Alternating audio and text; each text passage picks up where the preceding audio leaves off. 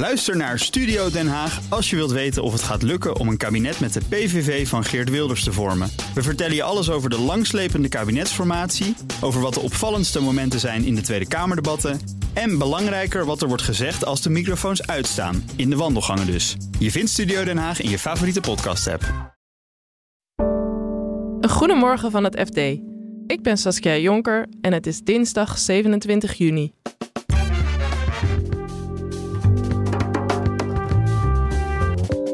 Er komen in één klap 7000 huizen op de markt. Het gaat eigenlijk om talloze rijtjeshuizen, doodnormale straten uh, en woningen en appartementen door, uh, door heel Nederland. De toekomst van huurlingenleger Wagner ligt niet in Rusland. Prigozhin heeft al eerder gezegd: ik ga terug naar Afrika met Wagner.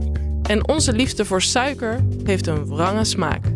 Als je bedenkt zeg maar, dat wij die sweet tooth hebben ontdekt, zeg maar, dankzij eigenlijk de inzet van, van slavenarbeid. Het is gewoon natuurlijk ongelooflijk uh, bitter. Dit is de dagkoers van het FD. De grootste woningdeal in jaren is op komst. Een Canadees vastgoedfonds zet bijna 7000 huizen te koop. Woningmarktredacteur Erik van Rijn vertelt je meer over dit fonds. Ja, het gaat om Capreed. Dat is een grote Canadese beursgenoteerde vastgoedbelegger. En die kennen we eigenlijk niet zo heel erg in Nederland. Ze hebben dan ook vooral in Canada heel veel vastgoed. Maar ze hebben ook een, uh, sinds 2016 een, een, een, Nederlandse poot, een Europese poot. Waarin eigenlijk alleen maar Nederlands vastgoed zit. En door de jaren heen zijn ze in Nederland woningen gaan opkopen van andere beleggers. En er zitten nou 7000 woningen in. En dat is een eveneens beursgenoteerd dochterbedrijf. Oké, en ze dachten van we gaan in Nederland en in Europa uitbreiden. En een paar jaar later, in 2023, zetten ze al die huizen te koop. Uh, waarom gaan ze dat eigenlijk doen? Nou, ze willen geld ophalen om te investeren in, uh, in Canada. Um, en ze hebben gewoon besloten om de strategie om te gooien. Ze hebben dat geld nodig om te investeren in nieuwbouwwoningen in, in, in Canada. Het zijn natuurlijk moeilijke tijden op zich voor de, voor de vastgoedmarkt om geld op te halen. De rente is gestegen, dus lenen bij banken is veel duurder. Ja, en een andere manier om dan toch als bedrijf aan geld te komen is je bezittingen te verkopen. En in dat geval, eh, dat willen zij dus nu gaan doen. Dus ze vertrekken uit Nederland om weer te investeren, kunnen investeren in Canada. En waar staan de huizen uh, die zij bezitten in Nederland? Waar komen die vrij? Ja, die komen vrij in heel Nederland. Een groot deel is in de Randstad. Eh, bekend uh, vastgoedbezit is de wooncomplex de Chameleon in Amsterdam-Bijlmer. Maar het gaat eigenlijk om talloze rijtjeshuizen, doodnormale straten uh, en woningen en appartementen door, door heel Nederland. Ongeveer een derde is daarvan sociale huurwoningen. En twee derde valt onder de vrije sector nu nog. Um, maar je hebt het dan over plekken als Heerlen in Limburg, maar ook in Meppel in Drenthe, in Friesland, in, in de provincie Groningen. Uh, zelfs in uh, uh, Middelburg. Door heel Nederland zit die portefeuille. En dat komt eigenlijk omdat die woningen ja, niet in één keer in handen zijn gevallen van het vastgoedfonds. Maar ze hebben door de jaren heen steeds plukjes gekocht van andere beleggers en woningcorporaties. Woningen waar die partijen vanaf wilden en waar dit fonds ja, nog wel wat in zag. En het heeft opgekocht. En ja, daardoor krijg je zo'n hele gespreide portefeuille met woningen eigenlijk.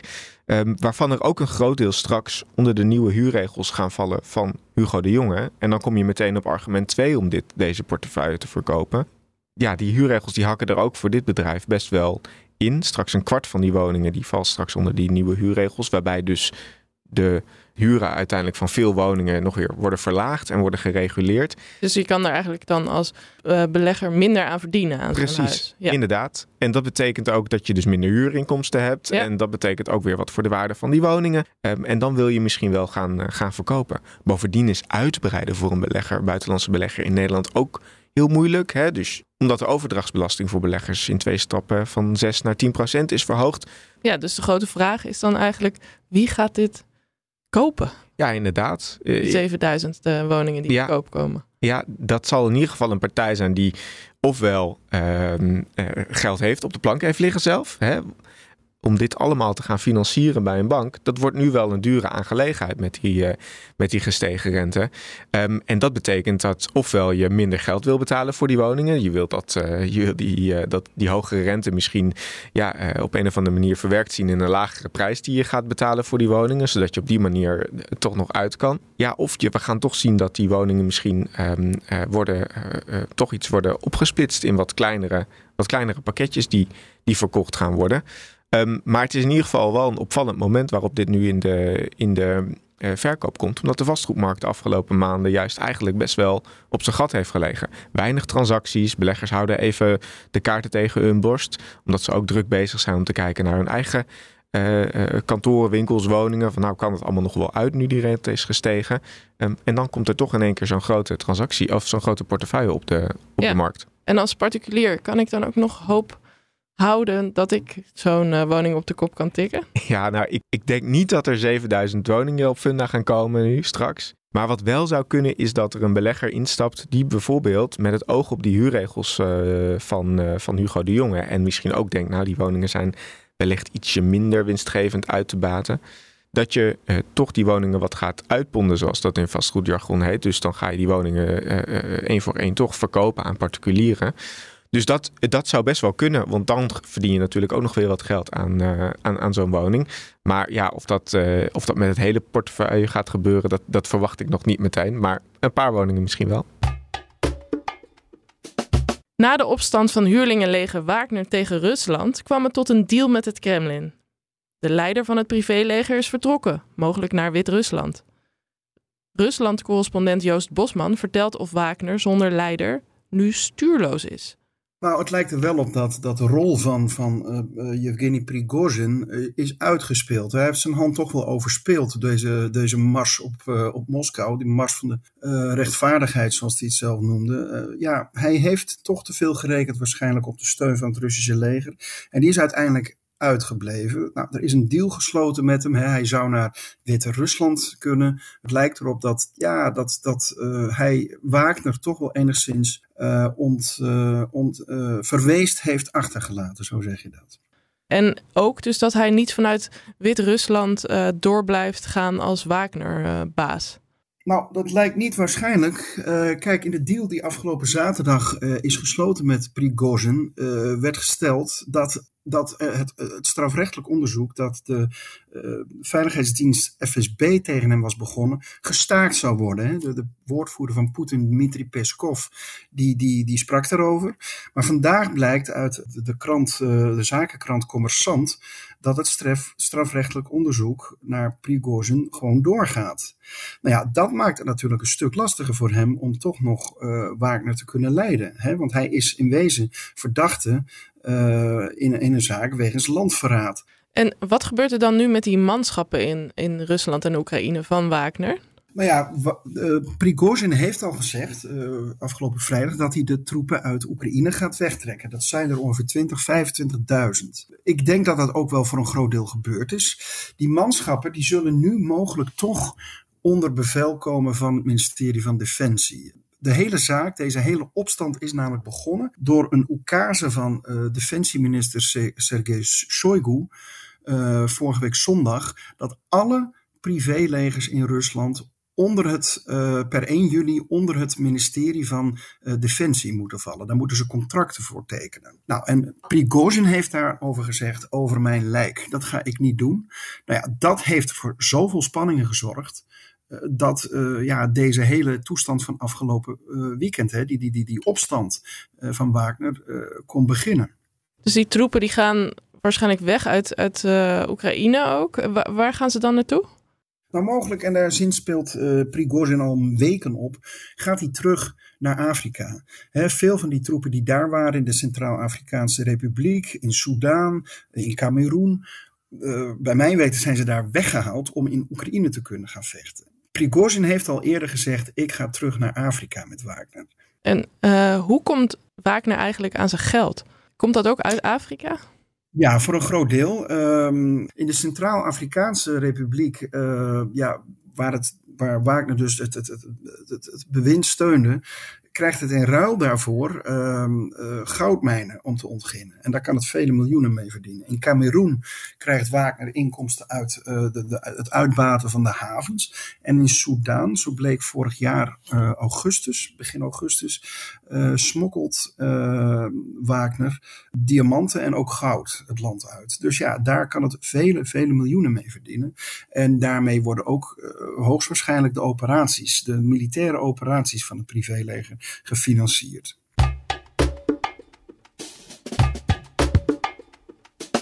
Geen product is inniger verbonden met de slavenhandel dan suiker. Europa-verslaggever Han-Dirk Hekking verdiepte zich in de economie achter ons slavernijverleden. Hij legt uit waarom juist suiker de slavenhandel een impuls gaf. De Spanjaarden en Portugezen begonnen daar eigenlijk met grootschalige suikerrietteelt op uh, ja, de Caribische eilanden en ook in uh, Brazilië. Het probleem alleen daar was dat er eigenlijk gewoon geen arbeidskrachten voorhanden waren. De Indianen die daar woonden, of de oorspronkelijke bewoners van Zuid-Amerika, die werden door de Spanjaarden bijvoorbeeld ook ingezet in allerlei mijnen. De sterfte in die mijnen was enorm. Uh, datzelfde gold ook voor plantagearbeid in Zuid-Amerika. En dat leidde er eigenlijk toe dat er wel een enorme vraag naar suiker was. En ook een enorme landbouwpotentie in suikerriet lag. Alleen waar kwamen de mensen vandaan? En vervolgens bedachten de Portugezen met name uh, dat slavenarbeid uh, daarin een instrument zou kunnen zijn om die suikerrietverbouw eigenlijk een enorme boost te geven. Ja, en zo over de ruggen eigenlijk van uh, Afrikanen is dus die uh, suikerteelt enorm geworden. En dat heeft ook, is ook belangrijk geworden voor de wereldhandel. Hoe, hoe belangrijk? Wat je eigenlijk ziet ontstaan aan, uh, aan de hand van suiker is een soort mondiaal handelsnetwerk. Waarbij bijvoorbeeld bepaalde handelsfamilies overal eigenlijk hun posten in de wereld inrichten. Bijvoorbeeld door het uitzenden van neven zeg maar, naar heel ver weg. Om allemaal eigenlijk gewoon de ketens of de schakels in het handelnetwerk gewoon ja, goed te, organiseren. En dat betekent eigenlijk dat je bijvoorbeeld in Europa worden dan allerlei goederen zeg maar, aangeschaft om te, ja, te ruilen zeg maar, tegen slaven in West-Afrika. Vervolgens trouwens ook uh, textiel uit India dat daar wordt gebruikt als, uh, als ruilhandel. Schelpen, uh, de VOC voert op een gegeven moment zelfs schelpen uit de Malediven naar Europa toe. En die worden dan vervolgens hier eigenlijk op een ander schip, op een slaafschip gezet, zodat die schelpen zijn dan in feite betaalmiddel voor het aanschaffen van slaven. Dus je hebt eigenlijk ja, aan de hand zeg van dat, uh, ja, die handelstromen ontstaat een soort netwerk waarin je gedeelte, die schepen laat je hier in Europa met allemaal uh, spullen zoals porselein, uh, metalen armbanden, buskruid, geweren textiel inderdaad uit India, maar soms ook gewoon uit Europa zelf. Vervolgens wordt dat naar West-Afrika of naar Afrika zoals Angola, naar Congo verscheept. Dan wordt dat geruild tegen mensen. Die worden dan daar in, in, in die slavenschepen gezet. Die worden dan overgezet zeg maar, naar, de, naar de overkant, rampzalige omstandigheden. En vervolgens worden die mensen daar gewoon verkocht. En moeten ze uh, keihard werken in onmenselijke toestanden om daar eigenlijk suikerriet te verbouwen. En het probleem van suikerriet verbouwen is eigenlijk dat het ongelooflijk zwaar werk eigenlijk is vanwege uh, ongedierte dat de mensen die die suikerriet oogsten uh, aanvielen. Dan moet je aan ratten, slangen denken en dat soort werk en zo. Uh, was ongelooflijk zwaar vanwege ook de temperatuur. Hè. Je moet je voorstellen dat je verplettert eigenlijk dat suikerriet om zeg maar, het sap een beetje eruit te, te werken. Dat moet dan gekookt worden. Wat het sap dat wordt opgevangen moet gekookt worden in grote pannen met enorm hoge temperaturen.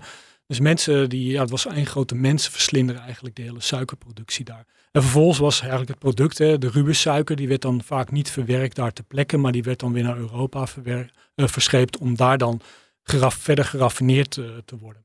En Han Dirk, jij hebt in aanloop naar uh, Kotti op 1 juli uh, verschillende verhalen gemaakt over ons slavernijverleden.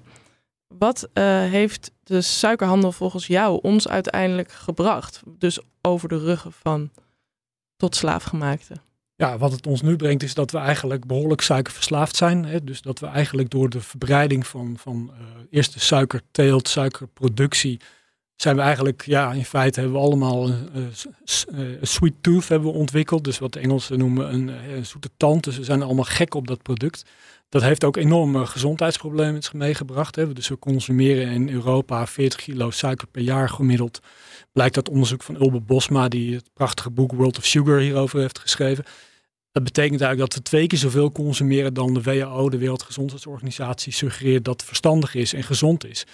Uh, Maar goed, als je bedenkt maar, dat wij die sweet tooth hebben ontdekt, maar, dankzij eigenlijk uh, de inzet van, van slavenarbeid en eigenlijk over de rug van miljoenen mensen die over de oceaan zijn verscheept naar Zuid-Amerika, Brazilië, Caribisch gebied, om dat product waar we allemaal zo verzot op zijn geraakt te maken. Dat is gewoon natuurlijk ongelooflijk uh, bitter.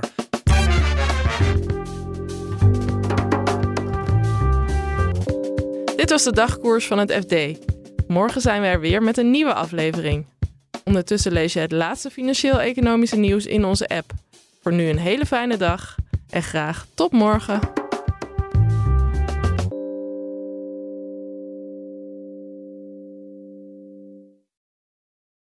Ook Harm Edens vind je in de BNR-app. Je kunt BNR Duurzaam niet alleen live luisteren in de app, maar ook terugluisteren als podcast, zoals al onze podcasts. En naast dat de BNR-app Breaking News meldt, houden we je ook op de hoogte van het laatste zakelijke nieuws. Download nu de gratis BNR-app en blijf scherp.